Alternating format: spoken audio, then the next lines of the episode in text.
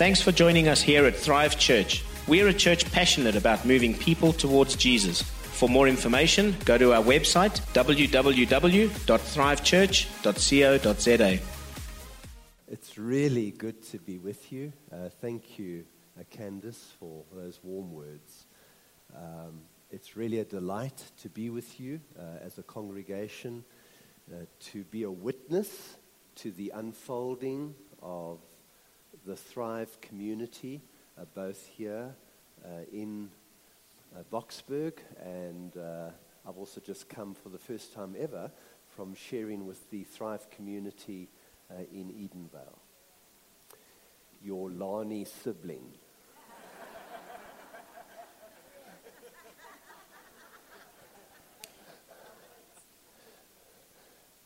and greetings from Benoni.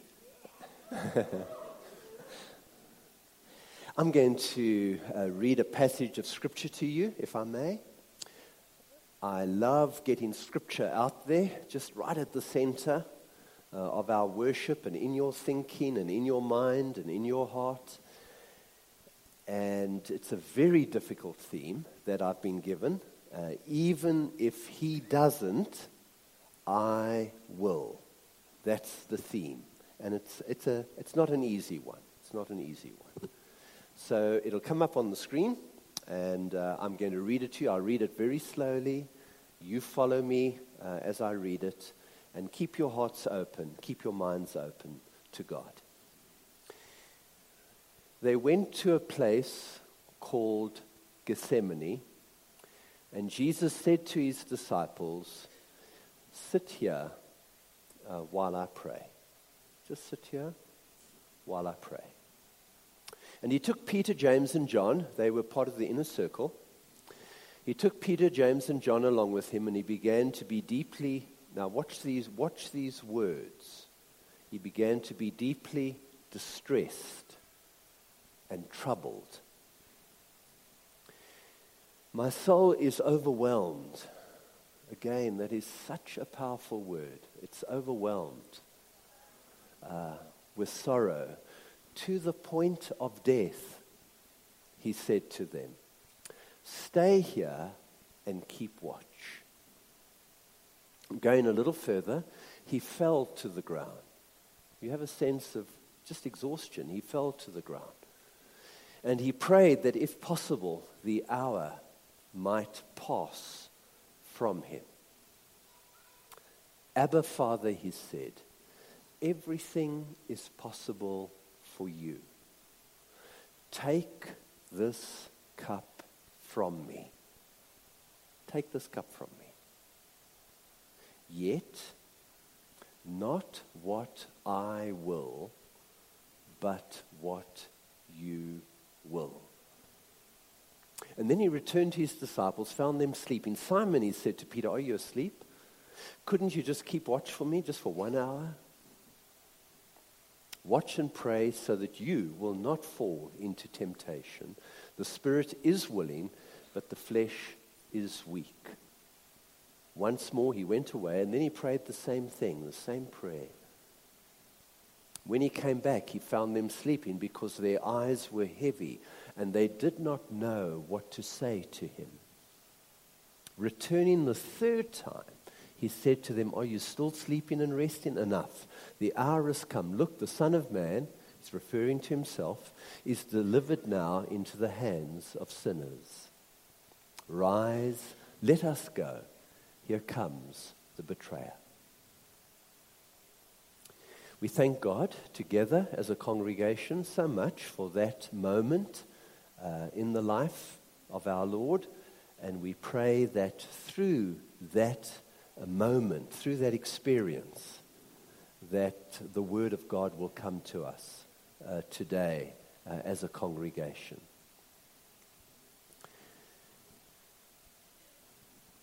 Would you agree, friends, and uh, this is a question, would you agree that when it comes to our experience of God, when it comes to our experience of, of the Christian faith,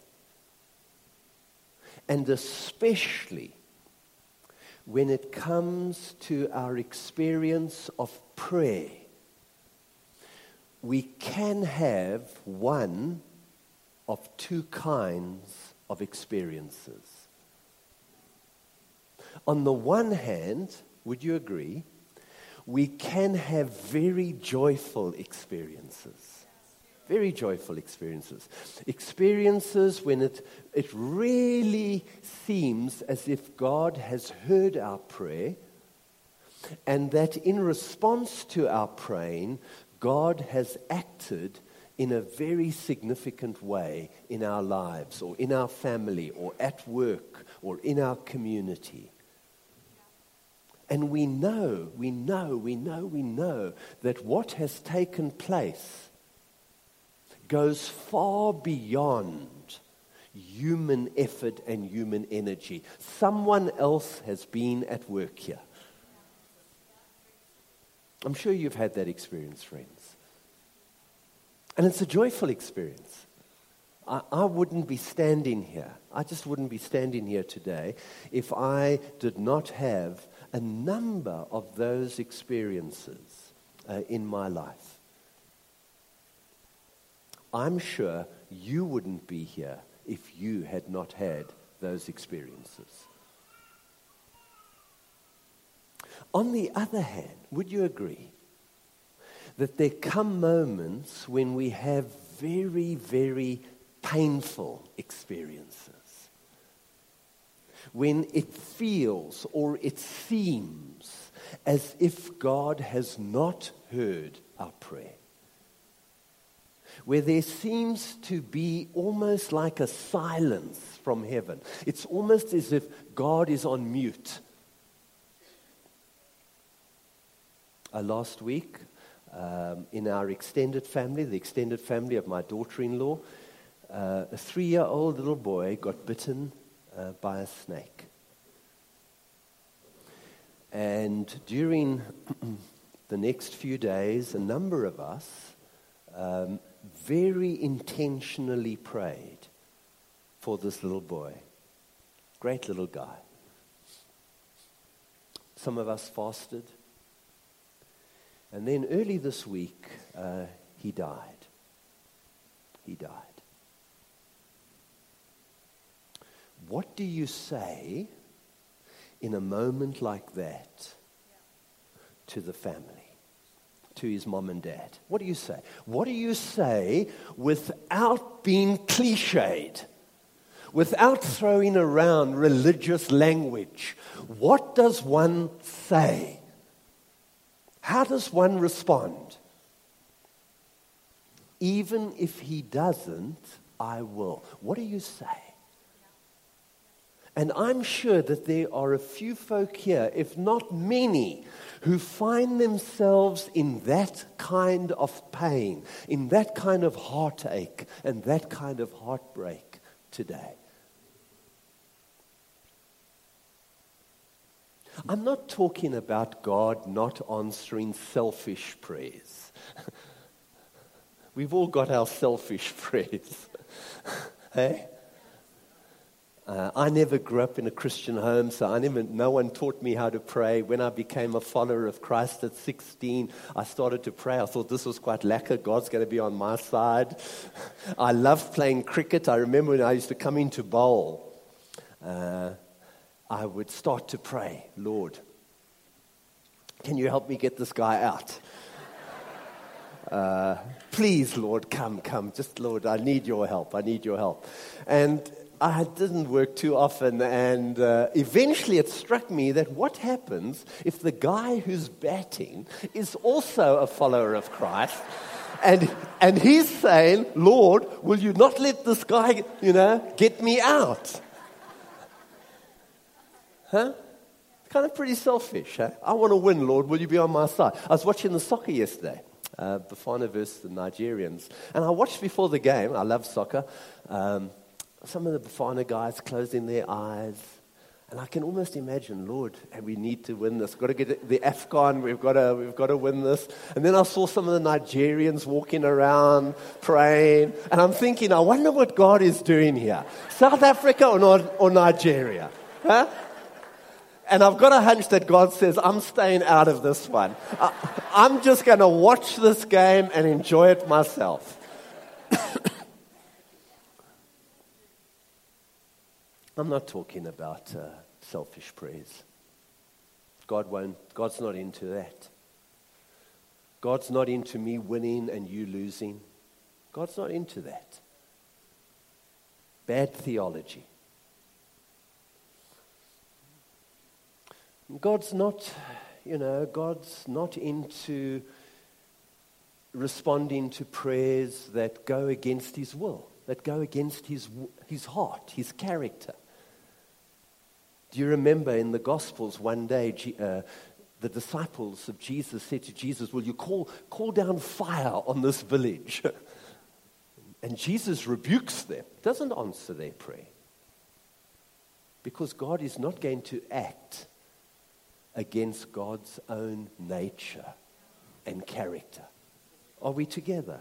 Are we together? And I'm not talking about lazy prayers when we substitute prayer for action. I'm amazed how prayerful people come around exam time. I'm amazed. God, please, distinction.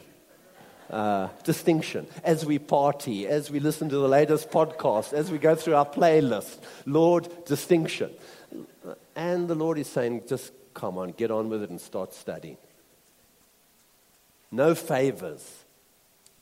It's a lazy prayer. I'm talking about prayers that are in sync with God's heart. When you pray for healing, you're in sync with God's heart. When I pray for conception to happen with a couple who long for a child, I'm in sync with God's way and God's will. When we pray for deliverance for, from evil or for someone to come to know Christ or for someone to be del- delivered from addiction, we are in on what God wants to do. And it's confusing. It's confusing when it doesn't seem to happen. And cliches are not helpful in that moment. I've been around a long time with Jesus and with God's people. Cliches are not helpful. So when he doesn't, I will. How are we going to respond to that as a community today? And what I want to do, and I hope you find this helpful, I want to take you to a moment in the life of Jesus where we really get in touch with Jesus' humanity. We know that Jesus is fully God, fully human.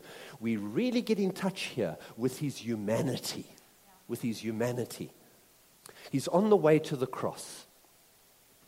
He knows he's the anointed one. He knows he's the Messiah. He knows he's the Christ. He knows that. And he knows that he has to lay his life down. He knows that. And there comes this dark moment, difficult moment, painful moment. And I stopped when I read to you to give you, to really for you to feel some of those adjectives distress, overwhelmed by sorrow, agitated. And we don't know it's too holy to move into what was going on in the heart and mind of Jesus. But we know it's a very painful, dark, and difficult place. We know that. And in the midst of that situation, he prays a 22 word prayer. And I want to hold that prayer before you today. I want to just put it right out there. And then I want us as a community to look at this prayer and to listen, just to listen to the Word of God as it comes to us through this prayer into our heartache and into our heartbreak today. There it is. Abba, Father, he said, everything is possible for you. Take this cup. He's referring to his death. Take this cup from me. Take it from me. Yet not what I will, but what you will. Will you notice? This is my first, first thing I'd love you to notice. Will you notice that in his moment of heartache, heartbreak, moment of darkness, moment of struggle, he comes to God as Abba Father. As Abba Father. Abba Father. Now, you know, let me give you some background. You know that Jesus uh, was a Jew. He grew up in Jewish faith, Jewish culture, Jewish background, and you know that the Old Testament was Jesus' Bible. It was his Bible. And he often uses passages from the Old Testament to explain his ministry. Often. Often you find the words of the Old Testament on his lips. Now, in the Old Testament, there are many names for God. Many names. Do yourself a favor one day or one year and say, This year I'm going to study the names of God in the Old Testament because they tell us so much about God's character and God's nature. Beautiful names, beautiful names. Jesus doesn't use one of them. Not one of them. Not one. He uses a word that has never, ever in human history been used for God before. Never. This is the first time in human history that the word Abba is used. First time. Do your own study on that. It's a beautiful word, Abba, Abba, Abba. Daddy is not a good translation directly of it. It's, it's much deeper, fuller, richer. When you say Abba, it's intimate and yet there's also worship. When you say Abba, there is closeness, but there's also greatness. When you say Abba, it's familiar, but there's also reverence.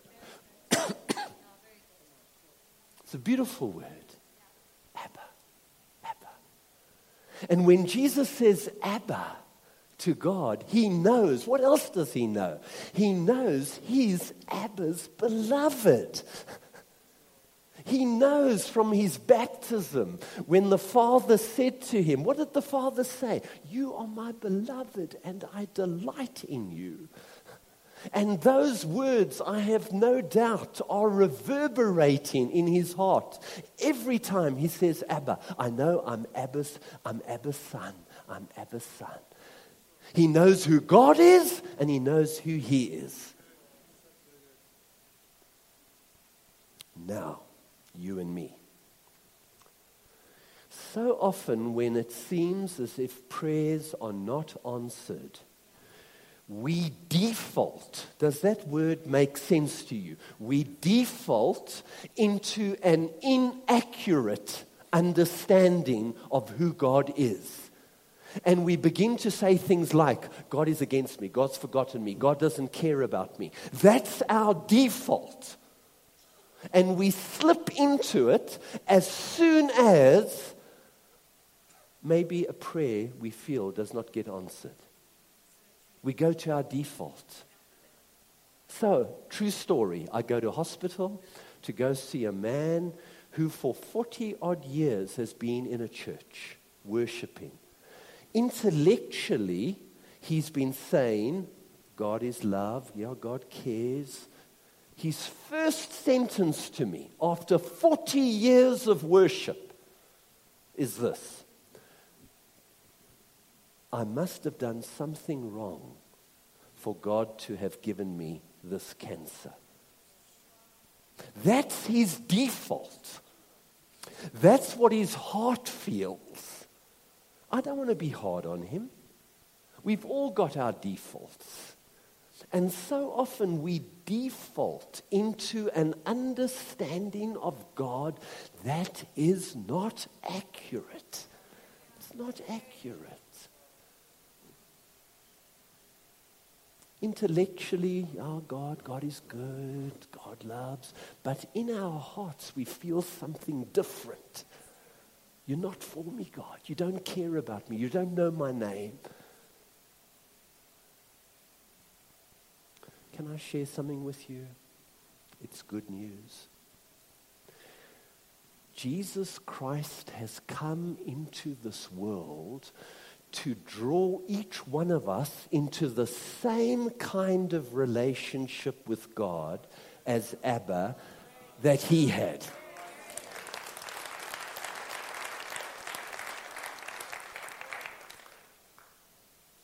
Jesus comes into this world to tell us who God is and what God is really like. John chapter 14, Philip goes to Jesus. Jesus, will you show us the Father? What does Jesus say? He who has seen me has seen the Father. I am showing you God's heart. It's an Abba heart. But not only does Jesus reveal the Father, Jesus is the way to the Father. A little bit late, I'm the way, I'm the truth, I'm the life. No one comes to the Father, to Abba, except by me. And that's what Jesus does. That as I open my life up to Him and follow Him, He draws me into a new relationship with God as Abba. As Abba. But more than that, He sends us His Holy Spirit, not into our heads, but into our hearts. Can I wave the Methodist flag for 30 seconds? Just 30 seconds. I promise, not longer. We have a wonderful, wonderful treasure that we love to share. It's called the doctrine of assurance. That the deep work of the Holy Spirit, Paul, Romans chapter 8, that the Holy Spirit, as we open our life up to Christ, and as the Spirit of God joins with our spirits, we cry from the heart, what? Abba, Father. And in that moment, we know who God is and we know who we are. And when God doesn't, I will remember who God is and I will remember who I am. Abba and beloved. Abba and beloved.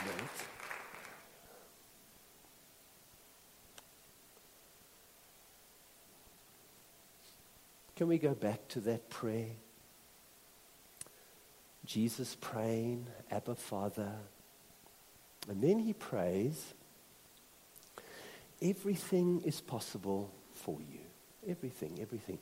Jesus, Jesus knows, let me put this very simply, Jesus knows that God is always, always greater. Always greater.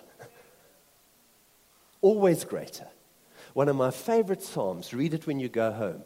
Psalm 145. Verse 3 Great is the Lord, great is the Lord, and worthy to be praised. No one, no one, not even you, can fathom his greatness.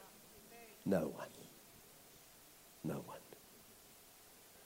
Sometimes our greatest sin is we downsize God. we downsize God and we want God to fit into the way we see things. We want to fit God into our own experience, our own doctrine, our own church. God is always greater, always greater. For a long time, I thought God was a Methodist. I did for a long time. Then suddenly, you know, God had to teach me a few things. Hey, Trevor, I'm much greater. I'm much greater. Much greater. Our perspective as human beings, can I just remind us, we are creatures. Our perspective is very limited. Very limited. Very limited. Paul says we look at life as though in a mirror dimly. We don't seek, it's, we have a very limit, limited perspective on life. You know, I'm, wait for it, I'm 68. I've got a perspective now on my 20s I didn't have when I was in my 20s. And I look back to some of my prayers that I prayed in my 20s. Thank God, God didn't answer them. Thank God. I wanted to marry my first girlfriend. Just Lord, please, please, will you change your heart? I just want us to get together, Lord, please, please. No, it didn't work out. Now I look at Debbie and I say, thank God. thank God. Thank God. You won't believe this. You won't believe what I'm going to say now. I wanted to be a jockey. and I used to pray, Lord, throughout when I was 16, 17, Lord, will you keep me short? Keep me, keep, keep me thin. Keep me, keep me. I want to be light. I want to be able to ride. I used to, you know, and then I kept growing and growing and growing and growing. And I, I've got a perspective on that now. I still love horses, but I've got a perspective. It's, it's a little bit clearer, not, not 100%, but a little bit. And one day, one day, there will be a perspective that is eternal, where we see things from an eternal perspective. It doesn't take the pain away. It doesn't, it doesn't take the heartache. It doesn't take, but it's another perspective. It's eternal, in which we will come to understand and know the wisdom and the goodness and the care and the deep love of God for our lives.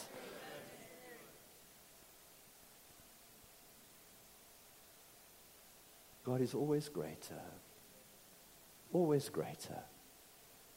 The God of the cross, Jesus was going to the cross, is also the God of the resurrection. God does God's greatest work in a graveyard.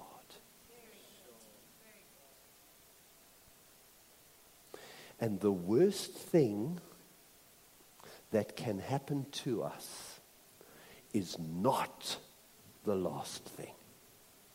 It's not the last thing. The last word will always belong to the God that we have loved and worshipped, who is the God of the resurrection and who always acts in the graveyard. Always. Can I say one more thing? Let's go back to that. When it seems as if, you know, prayers are kind of bouncing back. We, God is on mute. God is silent. There seems to be no movement in this. We hold on to who God is and who we are. We open our lives up to a very deep experience of God's Spirit in our life. We worship the God who's always, always greater always greater than our experience, greater than our perspective, greater than our doctrine, greater than our, always greater. And then did you notice that last bit of the prayer? The last bit.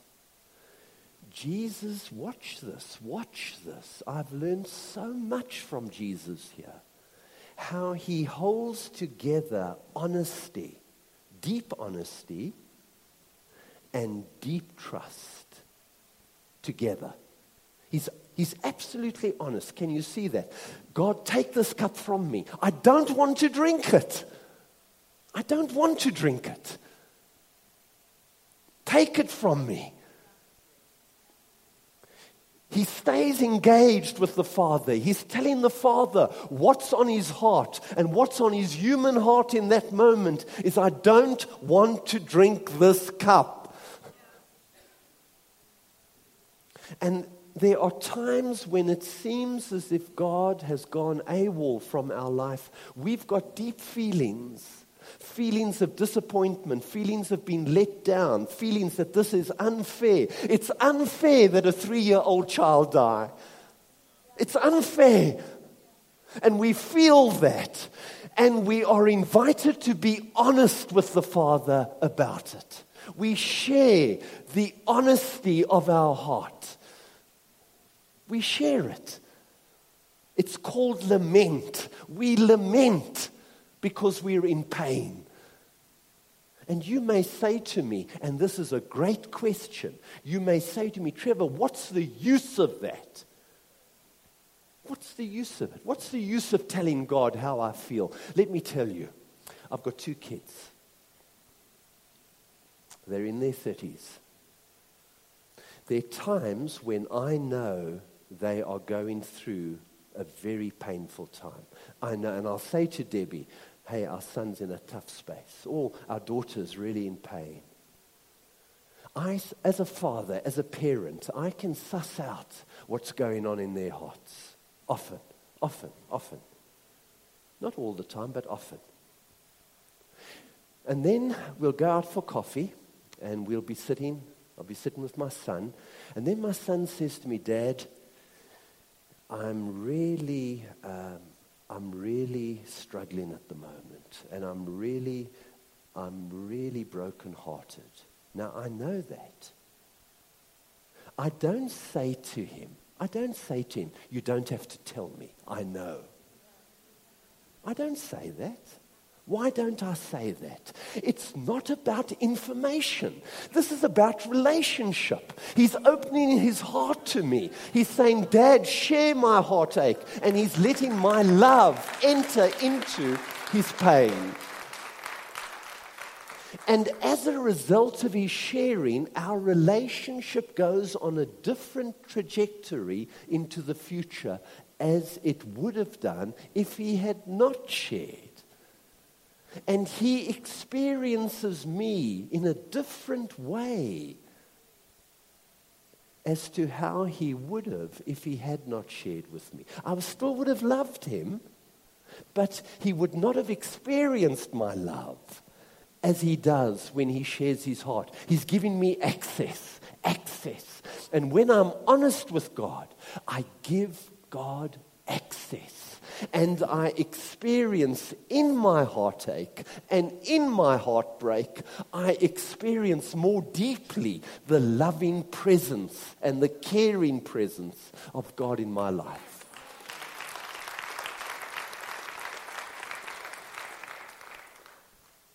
And Jesus combines this honesty with this deep trust.